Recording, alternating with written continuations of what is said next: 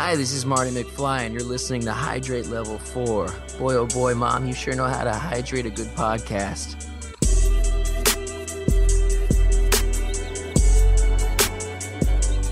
Welcome to Hydrate Level 4, a podcast where we take a nostalgic look at movies from different generational perspectives. And I'm your host, Peter, an 80s baby.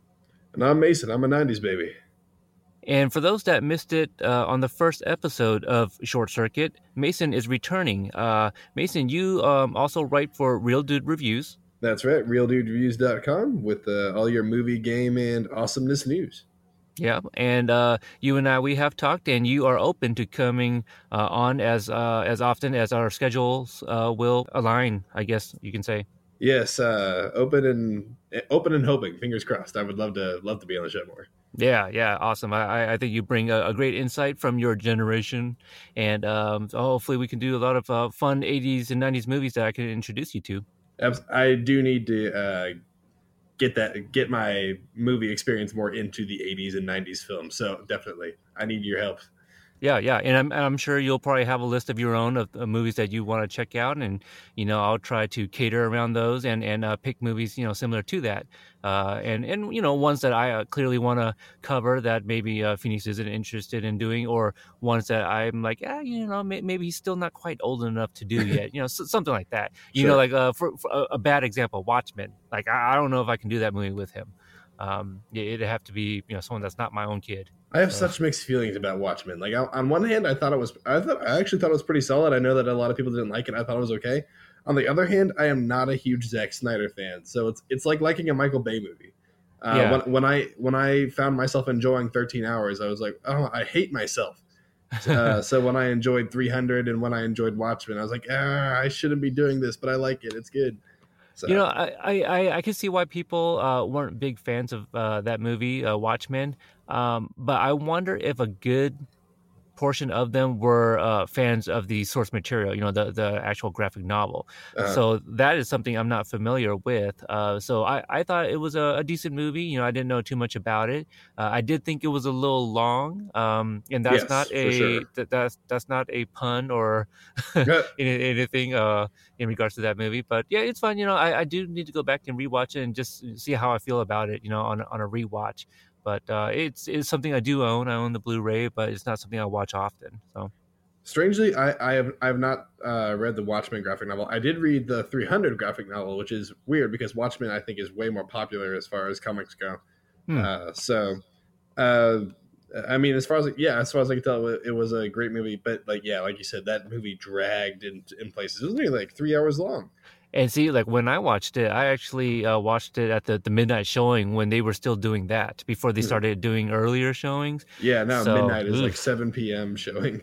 Oh, man, yeah. Okay. Um, so this movie came out in 1988, and uh, you know, for uh, those that are maybe newer to the show, and um, you know, I want to explain this because this is your second appearance, so maybe uh, you know, fans of yours are following you uh, onto this podcast. But uh, before we get into uh, the review of the movie, I'd like to go over, um, you know, some of the popular songs and movies that came out uh, in that year. So, Short Circuit Two, it came out in 1988. it's a comedy would you say a comedy adventure maybe or just a just a straight comedy comedy adventure works i mean when he's sci-fi exploring comedy the city, okay I, yeah. you know i wouldn't even say sci-fi at this point i mean it is it is an artificial intelligence robot but but it doesn't ne- nearly focus on the on the ethics of a robot thinking as much as the first one did this one's just right. like oh it's a robot it's funny and watch him go explore Okay, so. all right. So let's go with that comedy uh, adventure. Maybe uh, it's directed by Kenneth Johnson. Uh, this one stars uh, Fisher Stevens, who returns uh, as Benjamin. We got uh, Michael McKean, who maybe you know people from your generation may recognize him as Saul's brother in Better Call Saul. Oh, uh, really? That's him? That's him. Yeah, that's oh, Michael, Michael McKean. I, I, hated him in Better Call Saul. Oh yeah, not, not, not because he's did. a bad actor, but because you know the character. because of his character, and we'll leave it at that because it's kind of spoilery. But oh, that's uh, true. Yeah, yeah, yeah. But he, he's a great actor. He's he, he um he had a couple episodes that he appeared on on Smallville, uh, and he's also like one of those um uh, actors that uh, Christopher Guest likes to use for for his movies. You know, like uh, Best in Show and um you know, the Mighty Wind and things like that. So he's a very he's a very good actor. Uh, I'm a big fan of his actually. So uh, he's in here. Cynthia Gibb plays. Um, well, I'm sorry. Uh, Michael McKean plays Fred or Frederick. You know, he's called both.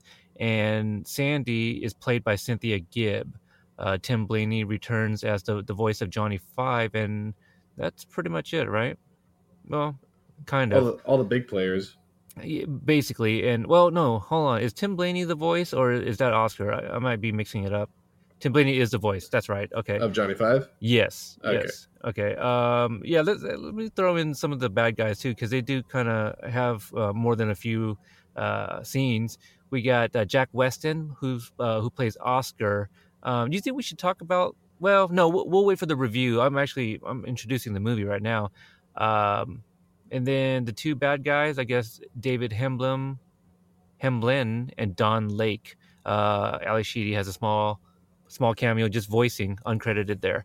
Okay, so uh, movies from 1990. No, no, I'm sorry, 1988. Uh, let me tell me if you recognize any of these movies. Okay, All right, hit me. Young Guns, Nope. Land Before Time. The cartoon. Yes, Oh god, that movie made me cry when I first saw it. Yes, it, I it saw made, it. Yeah. made everybody cry. Uh, Yeah. Willow, No. Scrooged. Yes, who hasn't seen Scrooge? If you haven't seen Scrooge, then you you're not a mo- movie fan. Uh, I. I think I think Alicia has not seen Scrooged.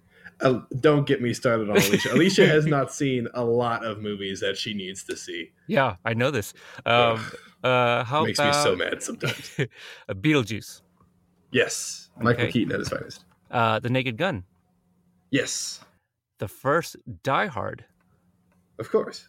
Twins. Yippee ki Yep. Uh, I I actually have not seen Twins, but uh, I'm interested to see how Danny DeVito works with Schwarzenegger, so I have to see that at some point. Well, that's one of at least two movies that they've done together. They also Uh, did yeah, the uh, other Junior. Yeah, I saw, I've seen Junior. I was not a fan of Junior. Yeah, Uh, that was that was rough. Twins, uh, Twins, I believe was a little bit more well received, and just looking at the box office here, uh, it was number five of that year. Uh, Twins, as far as total gross. Wow. So, um, uh, the one, the movies that came before it, uh, Big. Wait, did, what did I say? Twins was five. yeah, number five. Okay, number five so- in the box office. Thing. Right. Yeah. So five was Twins, four was Big. Loved Big. Big. Okay, three Coming to America. Coming to America. Eddie Murphy. Pro- Yep. That was probably like the peak of Eddie Murphy-ness. Yeah, I mean that's my favorite Eddie Murphy movie. I mean probably my favorite comedy of all time. Uh, it's just a super hilarious movie. Uh, Mm-hmm. number two was Who Framed Roger Rabbit. I have seen that. I can't remember too much of it, except that my mom didn't want me to watch it. That's all I can. It, well, you know, it, it definitely had some jokes for for the adults, and that's probably what it is. Uh, you know, um, yeah. So we'll leave it at that because maybe maybe that's one that we might do. Who knows? Sure. And uh, the number one movie of that year was Rain Man. You're gonna hate me. I have not seen Rain Man. That's okay. Of all those movies that I have seen, I have not seen probably the best one of them all. Rain, Rain Man was um, it, it was really good. It was uh, really sweet. Um, I've I'm trying to think if I've seen uh, Dustin Hoffman play a role like kind of like that. Uh, I guess the only time I've seen him kind of like Rain Man was when he was in Dick Tracy. Have you seen that? No. No, it's you know based on the comics, and he plays a, a guy named Mumbles, and so you know he mumbles, doesn't really talk. So Rain Man kind of does that, uh, where he's autistic and uh, really smart. Um, I, I don't think I cared too much for Tom Cruise in that movie, but it's it's good. It's a good movie. Uh, it's not one of my favorites, not one I grew up with, and I watched it. I'm like, okay, I can see why this won Best Picture. Maybe I, I I forgot what it, it won, but um, it, it got it was well received. You know, number one that year. So hmm All right. Yeah, I've heard great things. It's it's on my ver- it's on my ever expanding list. Yeah. Okay. And uh, the number one song at that time was a song called The Flame by Cheap Tricks. Now, I'm one of those guys that is better if I heard it. And so just by the title alone, I have no idea what that is. Yeah, me neither. But I mean, I know Cheap Tricks, so I, I mean, I, kind of like you. I assume that if I heard it, I'd probably recognize it. Are they like a like a rock band or are they more like poppy? Cheap Tricks. Yeah. Uh, no, they're more they're more rockish. Okay. Uh, the song that was number one before it is actually one of my favorites. Is uh, Michael Jackson's "Dirty Diana." Haven't heard of that one. Dirty huh? Diana. No, Yeah. I've not heard of that one. I, I mean, I've heard of Michael Jackson, of course. But Sure, sure. Yeah, check it out. Uh, Dirty Diana. It's got a it's got a mean um, uh, gu- guitar solo in it. You know the the music video. He it's it's actually like a live performance uh, at a concert. It's a really good song. Um, I I think it's a very good stripper song. It's just yeah, you, will okay, have to hear. I'll, I'll keep you, that in mind. You'll have to hear it, and then you think, well, the song is called "Dirty Diana," and um, uh, I, I was once at a gentleman's club, and this song came on, and and uh, I, I think it was a very good song for for this girl that came out and uh, i was like you know dirty diana is actually a pretty decent stripper song i never looked at it that way you know I, have gone through the entire college experience i was even part of a fraternity for a while the one thing that i've never done i've never gone to a strip club Wow. Uh, I guess I guess that's something I've, I've got to. if I ever come to Oregon, I, I will find to be like, "Hey, awaken me to this experience." Well, the, uh, Oregon would be a good place to choose because uh, apparently we're one of the um, places that has many of uh, Gentlemen's Club. Um, oh, along, okay. yeah, along with uh, what are we known for? We're known for Gentlemen's Clubs the, the and ducks. well, the Ducks. But I'm trying to think of like uh, you know, like places. Um, like Gentlemen's Club, they say we have a lot of a lot of coffee shops, but I guess a lot of places have coffee shops now. Uh, like oh, everywhere. well, d- dispensaries, I guess. I don't know. Well, that's newer, but I don't know. A, a lot of things. But um, okay, so for everyone's been waiting to hear uh, about Short Circuit 2. You know, this movie uh, is definitely one that I uh, grew up watching. Uh, a fan of both one and two, and uh, I will reserve my opinions of w- which uh, I thought was better towards the end of this review. But um, this was your first first watch of it, right? Yes. Okay. Um, so let's talk about uh, some of the characters and uh, get to know them a little bit. So you and I talked uh, off mic, but uh, Benjamin returns, and I questioned. I asked you, it's like, hey, did did they change his last name? And you did kind of you you looked up yourself that yeah, they, they did change it. Uh, in this yeah, one, it was something re- really hard to say. Like even even just seeing it on a page, I had trouble pronouncing it. Yeah, and it's really funny because now his name is Benjamin Jarvie, uh, and I've always known it to be that. So when you and I reviewed the first movie and I saw the credits, I didn't even say his last name, but I looked at it and go, "That that doesn't look like the way I remember it being pronounced." So, uh, so that is interesting. They probably did change it just because he is basically the the, uh, the main character in this now. Um, which is kind of weird, and, and, I'm sure we'll get into it. Michael McKean uh, plays Fred Ritter, and yeah. I feel like he's got more scenes than Fisher Stevens, but, or, or would you say they're about the same? No, I, I, would actually totally agree with you. Fisher Stevens had more, which I, I actually didn't didn't really like because I mean Fisher Stevens he's a or not Fisher Stevens sorry that's Ben, um, but I mean he's a con man right so right. and he's and he's constantly trying to screw over Ben and uh, Johnny, so I, I kind of feel I felt I felt uh, robbed because Ben was so much cuter and with the robot and their chemistry was so much better and here's Fred just trying to screw him over at every turn. I was like, come on, give me more, give me more cuteness. Yeah, and but, and and we're already familiar with Ben and Johnny Five from the first movie. Like, what? Why are mm-hmm. we seeing this? But but I, I guess we can kind of you know I, I kind of get it. You know, Fred goes on. You know, he has a story arc of his own. And the one thing I didn't remember was that that um, Fred and Benjamin actually met at the beginning of this movie. I thought they were friends already. So that's one thing that I kind of had forgotten since I've you know seen this growing up. So uh, you know the movie started out and they're both selling things. You know Fred is a you know you said he's kind of a con man, salesman, a watch salesman, and he's you know um, he's got his area staged right next to Ben, who is selling miniature versions of Johnny Five you know so that's where we're seeing ben now and it's crazy because he's still working out of like a nova truck. Did you catch yeah. that? Yeah so, when uh, sandy first comes by and he's like oh yeah the, uh, we're, we're based right over there in my base of operations also where i sleep eat and uh, other things. Yeah so that's funny that he's working out of a nova truck. So they gave that to him after he was separated from from service or whatever? I don't know it's, it's kind of weird uh, yeah, I didn't get that either. What, was he fired or did he leave or I, I don't recall. I mean, I know that he kind of gave um, Fred a backstory. You know, when Johnny Five first, uh, uh, I think when he first arrived, and I don't think he said why why he left, but clearly everybody knows who he is. You know, the mm-hmm. the, the, one part where, uh, you know, I'm spoiling this a little bit, but Fred tries to sell Johnny Five, and uh, everyone's like, "Oh, Benjamin Jarvie, you know, created him." Like, "Oh yeah, he worked for Nova, so he's he's a well known name." Um, and I thought it was it was interesting to kind of bring back. Uh, oh, and I I understand you know they probably couldn't get Ally Sheedy or Steve Guttenberg from the first movie, so they go with the other guy that was kind of in this movie, you know Ben. But it's just funny because we mentioned in the first podcast that Ben is played by Fisher Stevens, who is a Caucasian man you know mm-hmm. and here he is again playing an indian man and again for the longest time uh, for the better part of my life i did not know fisher stevens was a white man. I did know he was a white man i just did i just thought they were two different people like he played him so well. That would not fly today and no. in, in, today's pc culture. There would be there would be riots in the streets. Well there, there are riots in the streets for the very same things. Now did you see who is going to be playing michael jackson in like an upcoming i don't know what I didn't even know they're making a Michael Jackson movie. No, who's who's playing MJ? One of the Fiennes brother, the younger one, jo- Joseph Fiennes. The, uh, the oh, you mean the uh, is it Fiennes or Phineas? Like the, the, the guy who played Voldemort, like Ralph Ralph Fiennes. And... Yeah, I th- I think it's the the the brother. I mean, I, I don't know. I don't think it's the older one that's playing him. Joseph is the one that's coming out in that new movie, uh, Risen, right? The the the one about the oh, soldier and Jesus. You'd probably know better than me since you're probably more on the current movies, but probably uh, huh. it's, it's, not Voldemort that's playing him. It's it's it's his brother that was in uh, like Shakespeare in Love. Uh, hmm. unless, unless I'm getting that wrong. But uh, p- people are like, um, yeah, but he's white. but and, and, like his defense was like, well, uh, the the point that I'm playing Michael Jackson is when he was like my skin color. Yeah, that's interesting though. Uh, when you think about it, how could how could anyone win in that situation? Because he was black and then he was white. Right. So if you cast a black guy, then he's going to have to put on white face. If you cast a white guy, he's going to have to put on black face.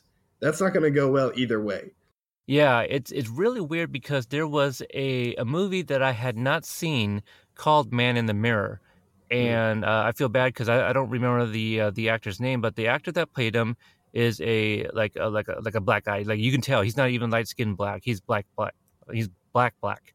And um, in this movie, like at the point when he plays the Michael Jackson that went light skinned, did, they just put like powder on his face, and it just looked terrible. I'm like, really? You guys couldn't even try like just makeup? Like you just put powder on his face. So that was pretty terrible, and I'm sure the production really stunk. You know, as far as they probably had no money or nothing, and it's just kind of weird because it's like it was um, a Michael Jackson movie, and they happened to title it like one of his best songs ever, "Man in the Mirror." You know, so yeah, that's that's too bad. And I don't think I'm missing anything, but if I'm wrong, I, I would like a listener to tell me so, and I will check out Man in the Mirror. So, um, let's see. Cynthia Gibb kind of uh, replaces the the love interest. Uh, she plays uh, Sandy Banatoni, and she is a uh, like a like a product purchaser kind of thing. She's only been working at this yeah like company for like two months, I think. Mm, uh, yeah, she searches for new hot, and, and her boss wants high tech toys, uh, like super super high tech, and she sees those the little Johnny Fives, and she's like, "Oh, that's great." Uh, let's talk about the beginning. You kind of just mentioned it, where she actually uh, finds uh, this Johnny Five uh, as the opening credit. One of Ben's robots, he gets loose from the crowd and goes off on his own. What did you take of this? Because it's like, well, these are, uh, as far as I know, they're not remote controlled because we don't see Ben with a controller. But one of them gets loose and starts, you know, he, he ends up at the mall and just running around everywhere. Like, what did you think about that? As far as getting to Sandy, I thought it was just a, a uh, kind of like Star Wars, like a number of just giant coincidences that uh, just goes from here and here. And it, I mean, it should, in, in all honesty, the thing the, the thing should have been crushed in like five seconds. Yeah, it's it's it's New York in a, on a busy afternoon, but uh, uh, I mean, it was it was cool, it was cute, and the in the props department, I mean, they didn't skimp, especially for that time. They're still still making great stuff. Uh, so I thought, I mean, I thought it was an interesting scene, if nothing else. I mean, despite the gaps in logic. yeah, no, I, I totally agree with that. I thought it was very interesting, and also in the sense that it kind of um it kind of kind of retells us what happened in the first movie, right? Uh, number five was with the group of his robots, and he became alive and just wandered off on his own. You know, so it so that's kind of like how I took it, like on this rewatch, and I never looked at it that way growing up and as a kid. I'm just like, that's interesting. Like it's it's almost like this one robot is alive on its own and you just happen to wander off. Um, and hey, I would buy one. Ben is selling those for 1995. Um, yeah. but in 1988, probably like it was probably like 50 bucks to uh, to us now. Uh, you know, it's funny you mentioned that. Uh, that when Sandy when Sandy does she follows the robot to to Ben that first time, and she's like, "Hey, how long would it take you to make a thousand uh, a thousand of these?" And he says, "Oh, I can I can get it by September in '93." And when he and that's supposed to be like a big gag moment. Right. I didn't get it because I was like, "Oh, 93, that, that, no time at all." You know, that's when I was born. And I was like, "Wait, this movie was made in the 80s, so it's probably like 10 years from when this movie was made." So it took me a second, and, and again, my uh my '90s baby side coming out. Yeah, yeah, no, exactly. So, um, ninety three. Uh, so if, if this movie took place the time it actually came out, so it was eighty eight, that would be like five years away. So, Mhm. I yeah, I thought that, I thought that was pretty pretty funny. So, I I, I guess it's kind of summertime ish, maybe that towards the end of the summer, because she had thirty days, and when he said October, she's like, oh great, you know, like, like that kind of works in their timeline. So it might be like a late summer, early fall Yeah, ish. Okay. Um, so we get the scene uh, with a uh, Oscar. So he is a bad guy, but we don't know it quite yet.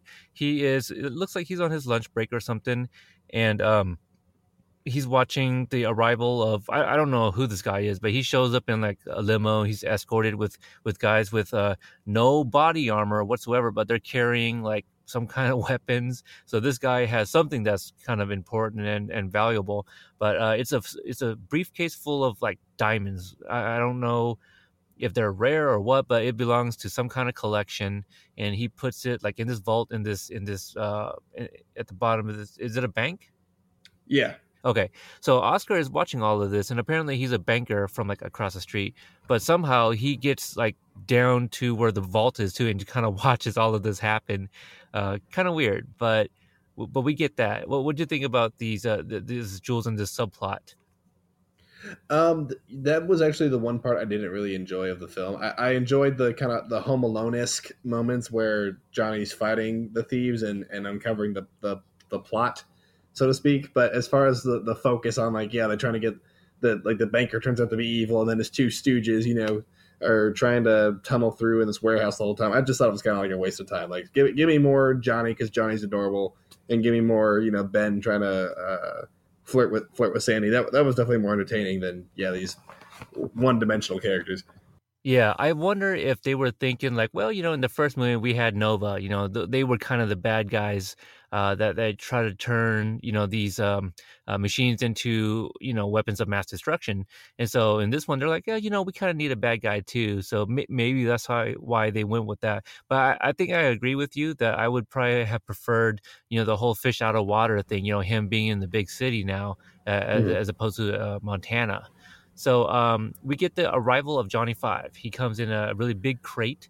It gets sh- uh, shipped over to the warehouse where uh, Ben and Fred uh, they acquire this this building for a month to mass produce uh, little more more of little Johnny Five. Uh, I don't know robots or action figures. Yeah, replicas. Um, but uh, Stephanie from the first movie, she sends him because I guess what we're supposed to get out of this, and correct me if I'm wrong, but um, Ben probably reached out to Newton, and Stephanie was like, "Hey, I can use some help. I'm building these machines," and they're like, "We'll just send Johnny Five to help you," kind of thing. Yeah, um, they don't they don't explain it too great, except with that with a little bit of voiceover. But yeah, Ben's obviously in kind of a precarious position, living out of a van. Uh, and since he made Johnny Five, I guess they they thought it was only proper to be like, okay, we'll just send this uh, what what was once a nuclear deterrent, eleven million dollar robot over to help him make little toys. Why not? Yeah, and, when when we do see Johnny Five, he's got some stickers on him, including a Nike sticker. Sticker. Do you think Yeah. that was product placement, perhaps? Oh, definitely. yeah, Yeah. I, I did forget those um, because they, they do disappear like right after we first see him too. Like, okay, what happened to those stickers? Um, oh, I didn't notice that. I didn't notice the stickers stickers went missing. I, I, I think so. I, I think they, they they do disappear uh, afterwards. I'm not sure if it was after he encounters the Los Locos, which we'll get there to, uh, too. Uh, that could be it. Um, all right, so we get uh, a scene that um, uh, Johnny is uh, himself working on these machines, putting them together, these little robots, and you know Fred sitting on the couch, like reading the newspaper, just completely taking advantage of him. And you mentioned it; he's kind of a douchebag, right? This guy's Yeah. just kind of a con artist, taking advantage of people. Yeah, he could have been the main villain. Like we, we could we could have gotten rid of the bank robbers. He could have been the main villain. You know, like try to try to take uh, Johnny, and then maybe and then towards the back half of the movie, we can still have that character development where he where he turns out to not be such a bad guy, and he's like, okay, I was I was an asshole. I'm sorry. Uh, I, I could have dealt with that more. Oh, okay. I, I like I like that actually. You know, because because when, when we first meet him, they're not friends. They're just meeting, and you already know Yeah. that uh, Fred is trying to swindle him. You know, like uh, he, he tries to make himself partner and, and split it 50 50. You know? yeah, he, he- he's just like speaking for on Ben's behalf because Ben, poor guy, is so nervous around the girl. Right. Yeah, absolutely. Um, okay, so we see Johnny Five realizes that he's actually in the city. I, I think uh, Fred mentioned something and and kind of um, let that slip. So Mhm. uh, he goes out into town, and I, I like this line because I wrote it down. Uh, Johnny Five is walking around, or I'll, I'll just say walking around, but he's not actually walking around.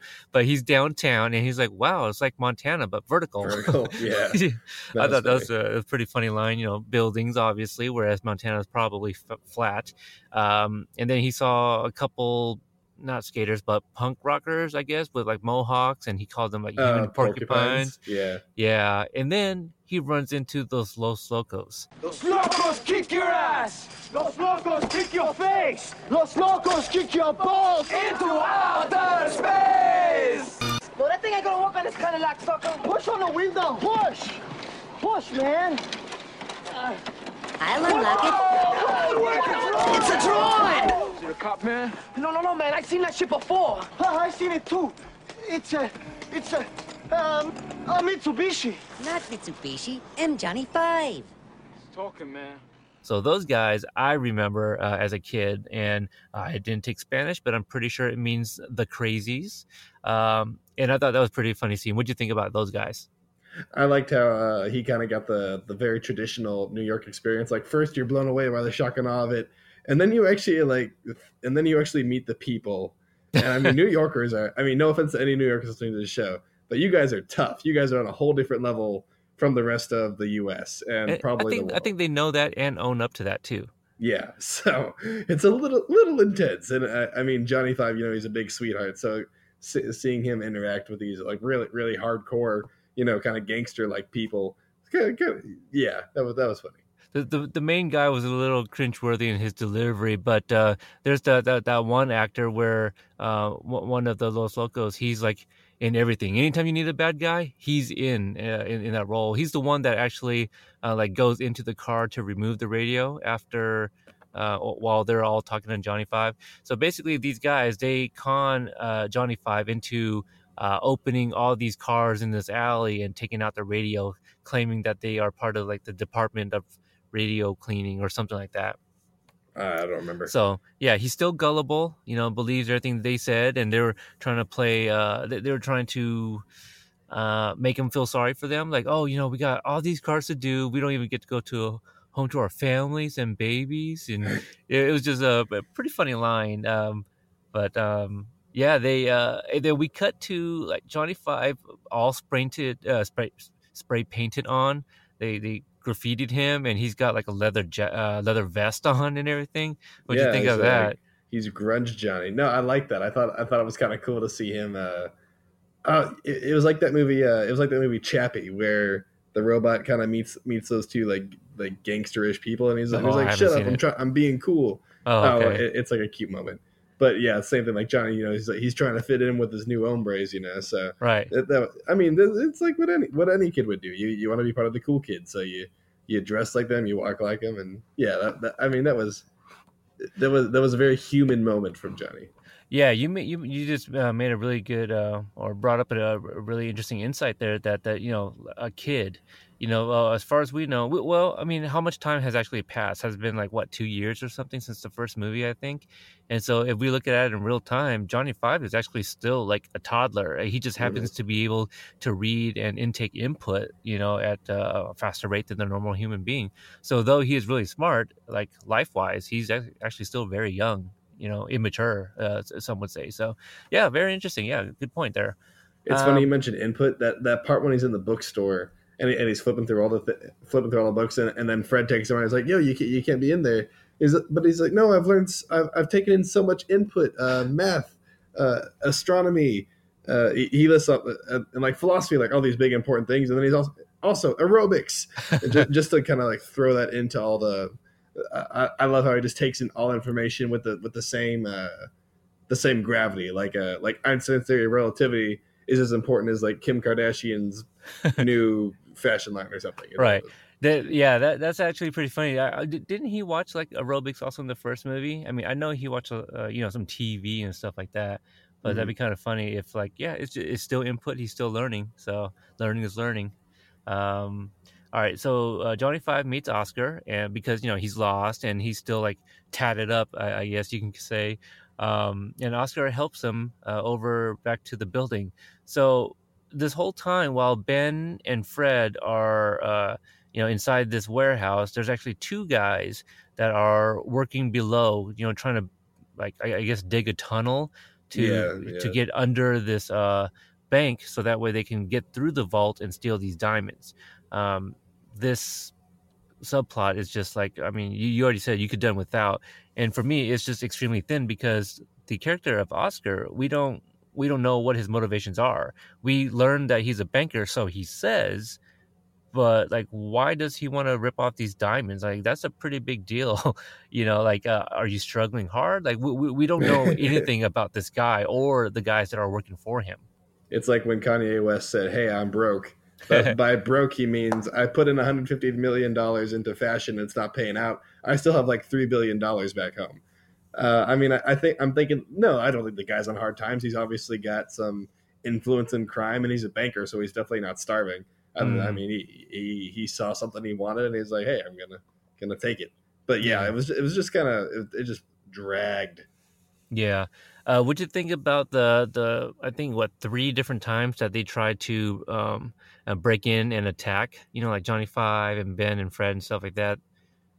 See those were the parts i actually liked uh, with, with the criminals uh, because it it was very it, i said earlier it was very home alone-esque where Okay. johnny set up these these uh, these big old traps uh, that were kind of cute and quirky even though they were you know fighting crime and, th- and even johnny himself would like uh, deal out some fisticuffs which is cool Yeah, Uh, I, enjoyed it. Um, you know, them bringing back, uh, turning his eyes red. You know, when he's like when he changes mode to like you know security mode kind of thing. Uh, which you know I, I gotta uh, I, I forgot to bring up, but one of the things that they did change on Johnny Five is that the- they uh, converted his laser pack or whatever into like a basically a toolbox. oh yeah i didn't think of that yeah and the laser pack was the thing that every that nova was after the whole time Yeah. uh, Yeah. in the last movie i didn't think of that So yeah, it's pretty cool. Apparently, there's some kind of plunger in there now that that uh, he, he uses to launch and, and swing from, and uh, he puts his books back in there. So yeah, very many uses instead of a, a, a laser pack now. oh, he's got Um, a hang glider too oh, you're right. Yeah, he's got a, he's got a little bit of everything. Probably an umbrella. It's kind of like uh, Mary Poppins suitcase. I was gonna think of Inspector Gadget. Oh, that that works too. Yeah. That's probably a better analogy because they're both kind of robotic. So we talked a little bit about Johnny Five struggling in the real world. Uh, you know, hashtag New York. That's it's, it's not easy. I mean, he's coming from Montana. Come on, you know that's that's a big Yeah. adjustment there. Uh, let's talk about. Um, I, I think this is one of your favorite scenes here. Uh, Ben's date with uh, Sandy. Yeah, and uh, cute. Ben is so shy and he doesn't have any experience with women.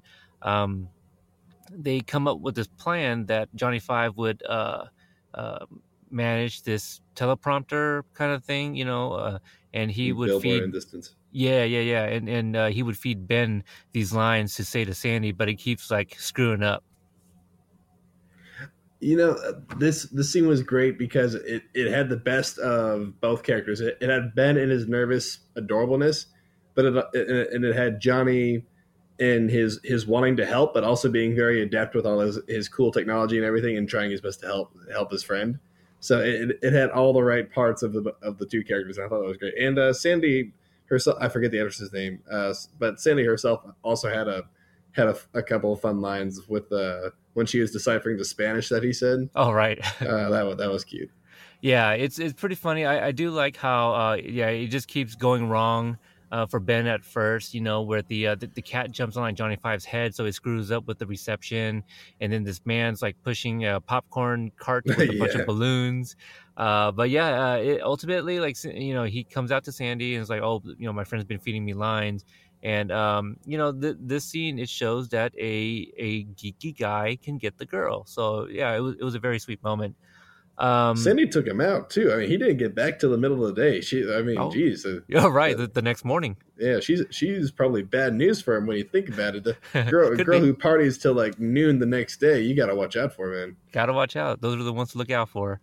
Uh, they go to some kind of like nearby cafe and they play this like music game with the jukebox. So I guess they were taking turns, like, okay, guess what the song this is. So that's foreshadowing, people. Because of the jailbreak scene. Yeah, I, I, yeah. was, I wasn't sure what that silence was Okay. for. no, no problem. I wasn't sure if you can add to it. Uh, so let's talk about uh, Ben and Fred getting kidnapped by uh, Tweedledee and Tweedledum. You know that that work for Oscar.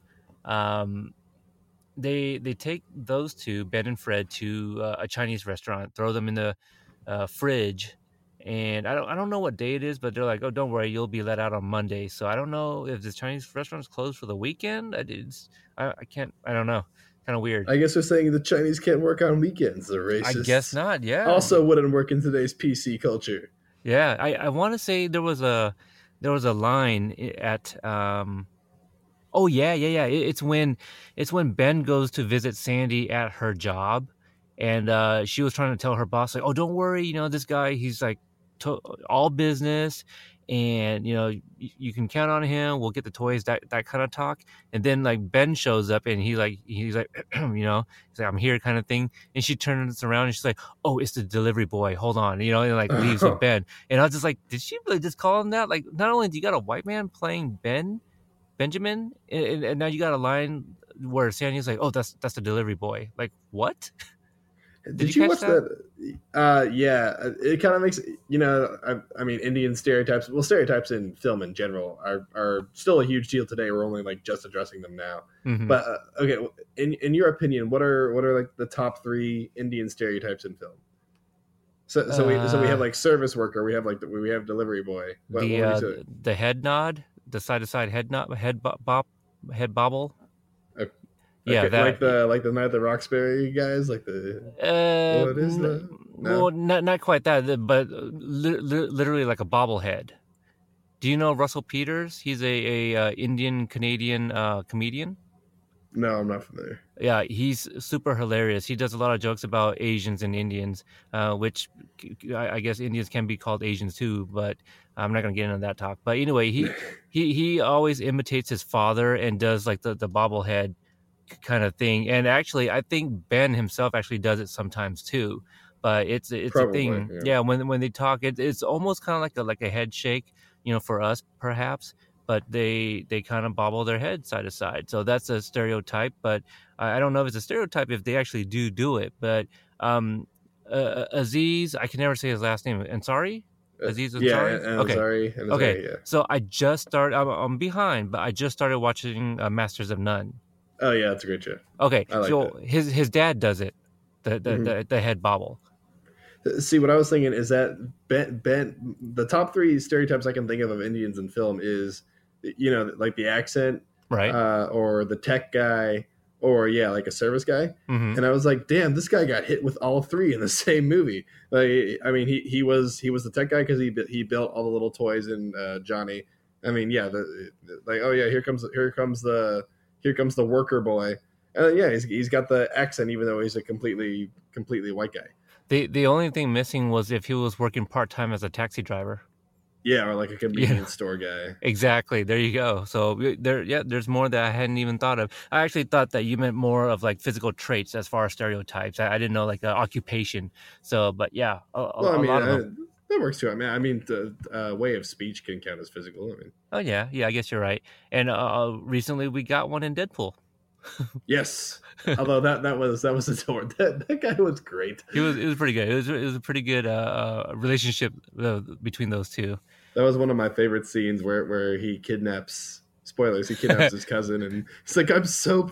I never said to do that. I'm so proud of you." yeah, that was a pretty good scene. Um, all right, so let's see here. Let's talk about the Oscar taking advantage of Johnny Five. He uh he he basically makes him do the. yeah the he talks yeah he talks him into uh, digging the tunnel to kind of help expedite getting into the um to that.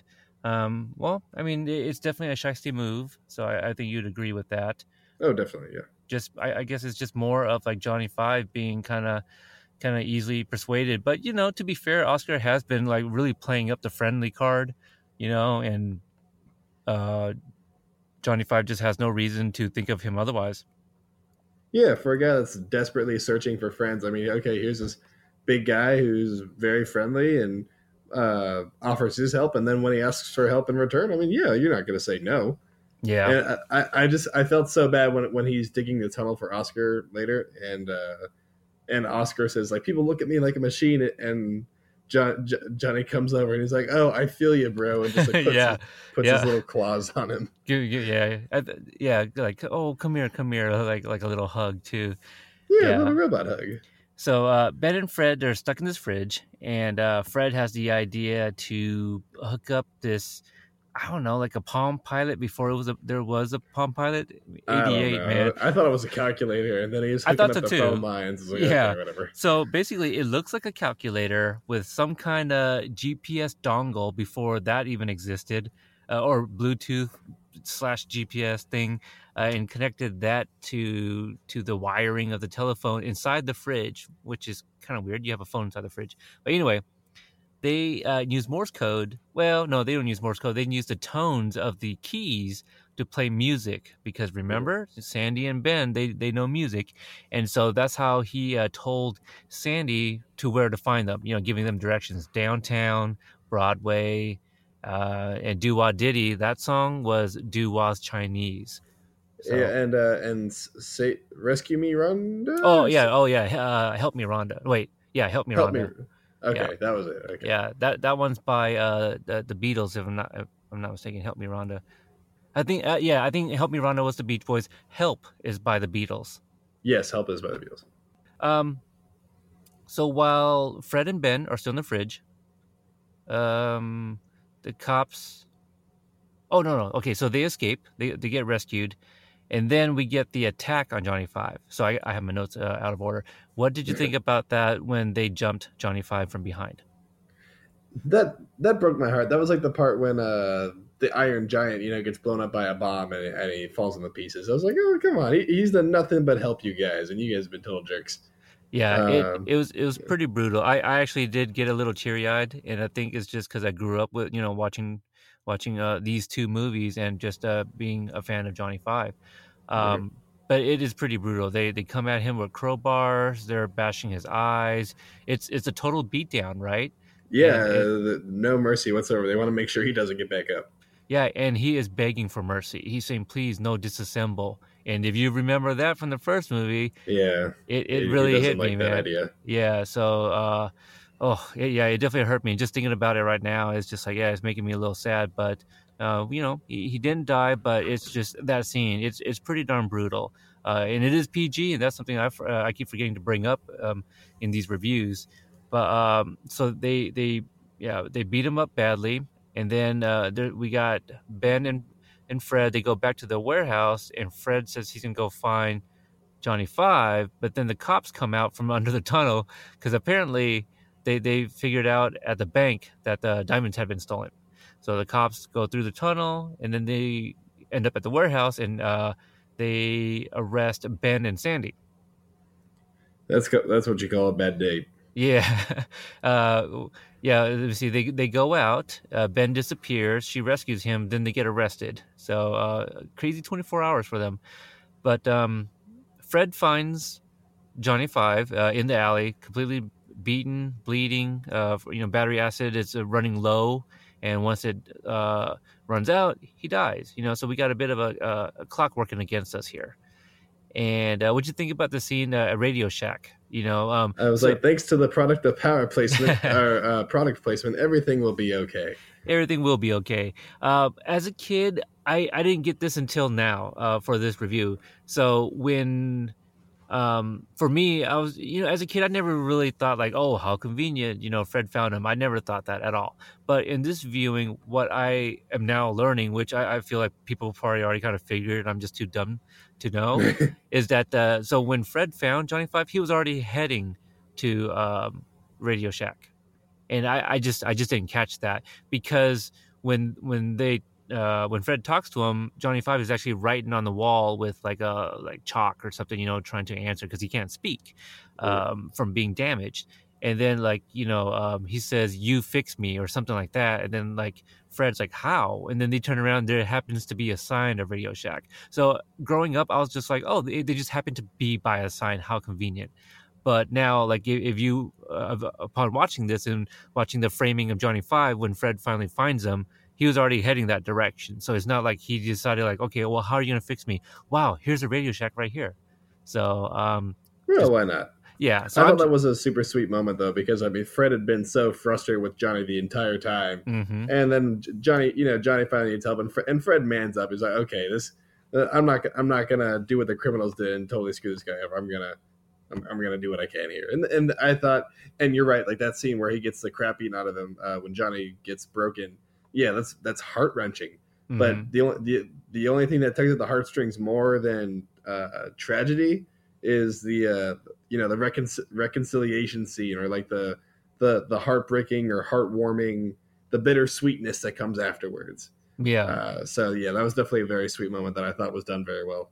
E- Yeah. Even with uh, you know, oh look, we'll we'll find everything we need at Radio Shack for the low price of nine ninety nine plus tax. You know? well, well, uh, to be fair, they're they're stealing everything and uh, they have to break Yeah, in. but- so I uh, mean, yeah, But I mean, you like see the prices or whatever. even cheaper right um so during the the fixing of johnny five uh, he finds uh, Johnny Five actually holds a grudge. We find uh, against Oscar because he is pissed off that he nearly got beat to death, while the two humans, Fred and Ben, just got thrown in a refrigerator.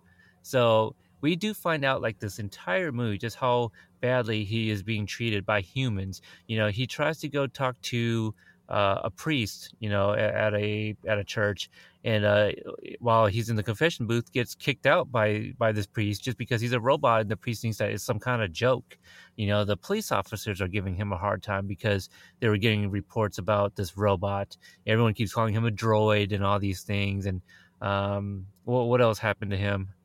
That some- one truck driver was like spe- speaking like like beep boop beep, beep. Oh yeah, Yeah. yeah, just being really mean to him. Yeah. Yeah, just everyone's giving him a hard time. Yeah, so you know, and so he's just like, yeah, I just about had it. Like I nearly died, and like you two got thrown in the fridge. Come on, like what else can I do?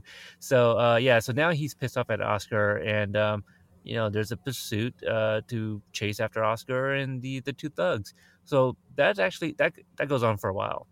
You know, you can Mhm. That's actually a cool almost call it. scene. Yeah, you could almost call it a montage. Uh, what do you think of the uh, the whole Tarzan swinging? Uh, you know, where he grabs Oscar and, over the water and stuff. That that was uh as far as 80s movies as far as 80s movie magic goes. Uh that I mean that, that was a, that was a little hard for me to to pull off. But I mean at the same time it, it, you know it was kind of funny. Uh but I I was I was almost hoping I know this will sound terrible. I was almost hoping that Johnny would beat the shit out of Oscar and just Yeah. say, "Look, this is I'm going to take all all of my anger out on humanity on this one person because why not?" Yeah, But uh, of, of course he doesn't do that. Yeah. I I- think he only gets arrested, and we don't even see what happens to him. Really, see, so it's like it, it was really worthless to have him as a villain. Again, no backstory, so we don't even care as him uh, for a bad guy. So yeah, he clearly deserves it. You know, um, him and those other two guys for like uh, uh, beating up Johnny Five.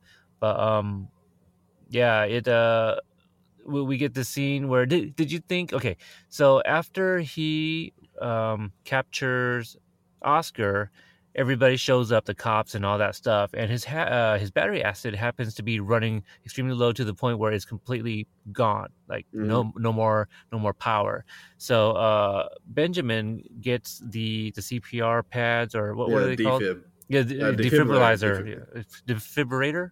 De- defib- defibrillator. Defibrillator.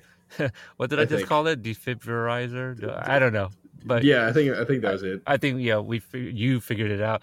Uh, so he gets that and uses it on him because you know, like uh, he's alive, right? So that that's got to work. So the only thing that kind of took me out of that scene is like um he has like no nerves or anything like that, so there's no reason his body should be pumping, you know, as he's charging up those pads. Well, no, it's like a, it's like uh, jumping a car. You know, like uh, But the but, car, I mean, the car doesn't jump though. Well, no, not literally, but I mean, we, we gotta we gotta think. Okay, so so Johnny's got like a central nervous system of uh, wires and circuits, right? Okay. So okay, so we have these these electrical paddles. You know, you, you rub them up clear. Gives it gives a quick electric shock. Uh, I mean, and Johnny's only been dead for like a minute, right? So you, you know, kind of like things are still running. It just needed some more power, and Okay. so uh, Ben gives him that that quick little jolt he needed to get back up in the game. I mean, I I, I found I found that feasible as far Okay. as a AI nuke robot turned friendly toy making thing goes. All right, that's fair. Uh, okay, Yeah. I, I can I can see that. But yeah, I was just kind of like, yeah, he, he should be heavy and stuff. Like, how is he jolting? you know. But yeah, he, so he finally comes alive. But did you think? And I know we had this very same scare, I guess you can call it, in the first movie. But did you think that we lost him this time? Um, you know, I nearly said no just because it happened last time, but at the same at the same time, that that's kind of a lie because because I know there's no Short Circuit three, Mm-hmm. and this is my first time seeing it. I was like, oh d- damn, did they actually kill him off?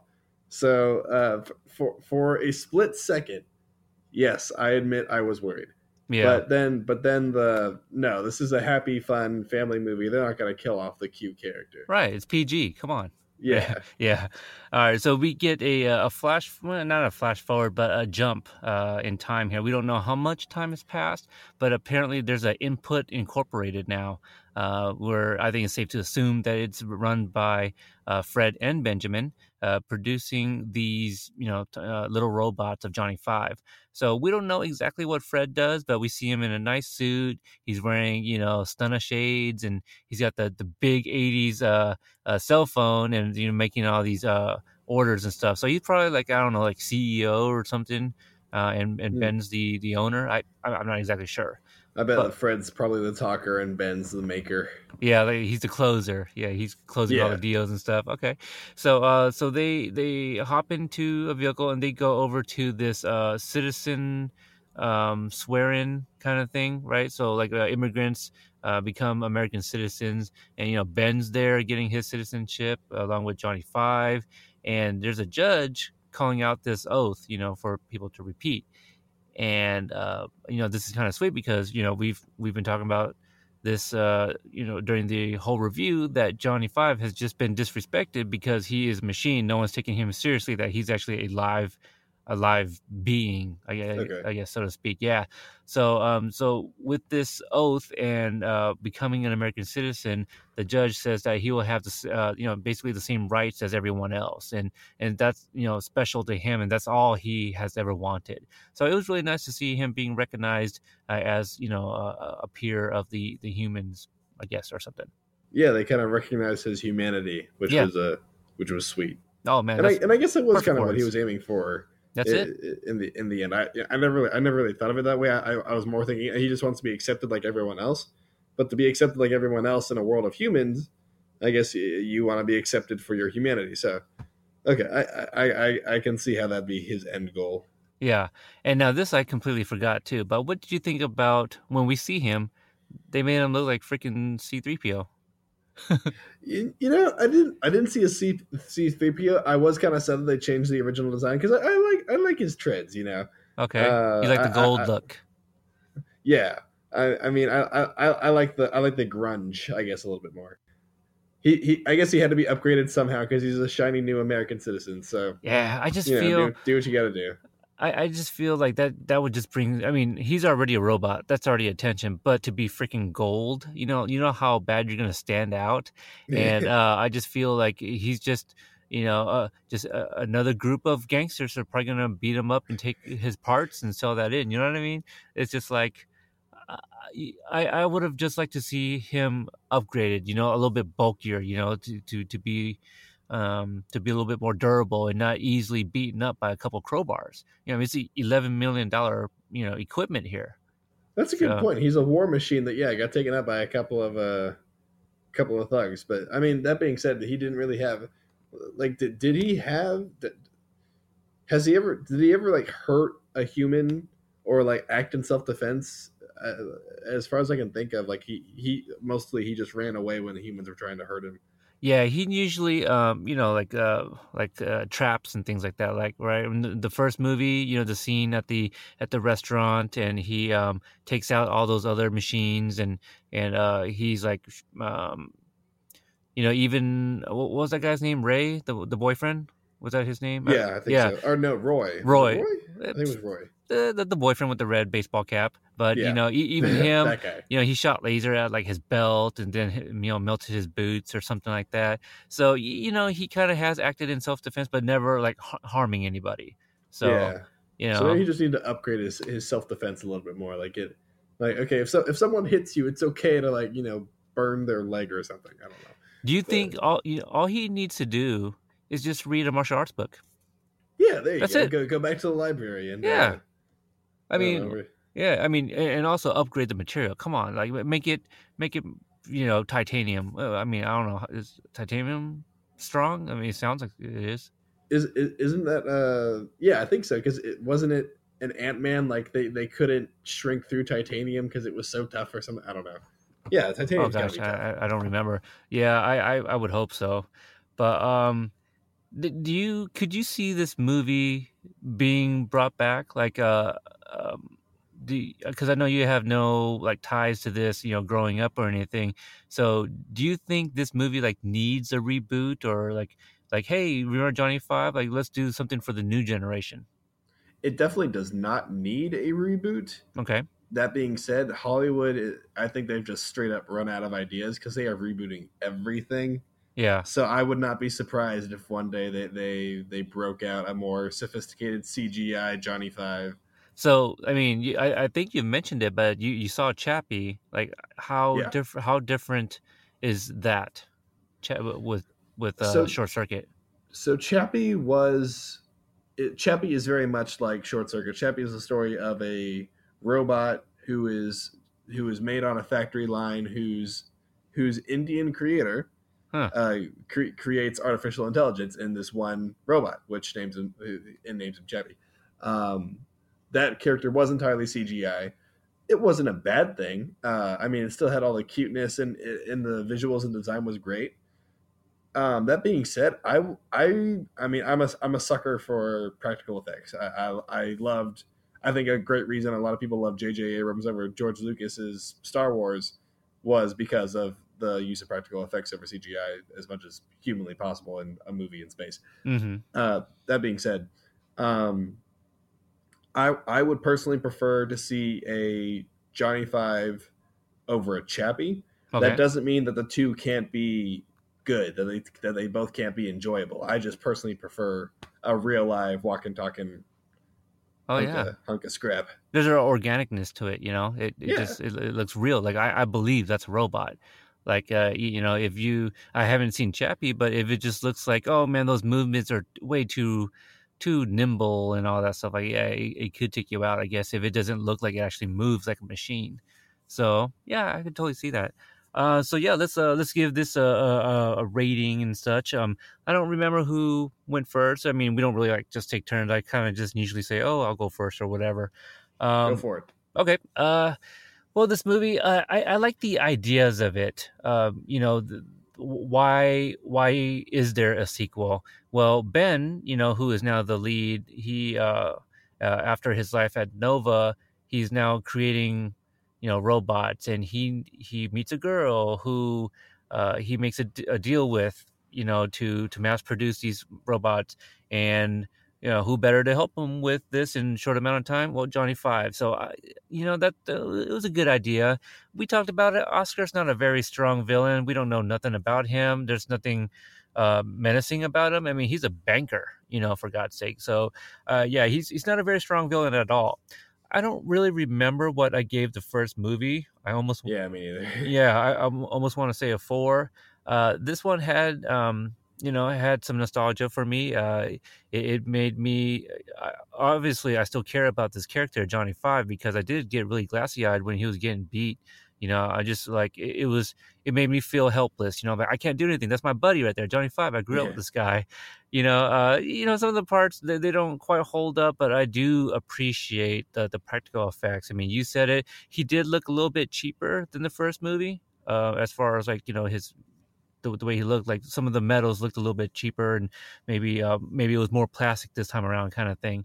But um, I'm surprised that this movie was 1988. It I, I it actually looks kind of early 90s, you know. And I, I don't know if that's because we spend a lot of time like out outside of New York, and I'm not from New York, but because we don't see that much technology, you, you can't really tell it's in the 80s, right? So we saw like a calculator and what that's and a, a cell Um, phone. So not too many things kind of date this. So that was kind of nice also.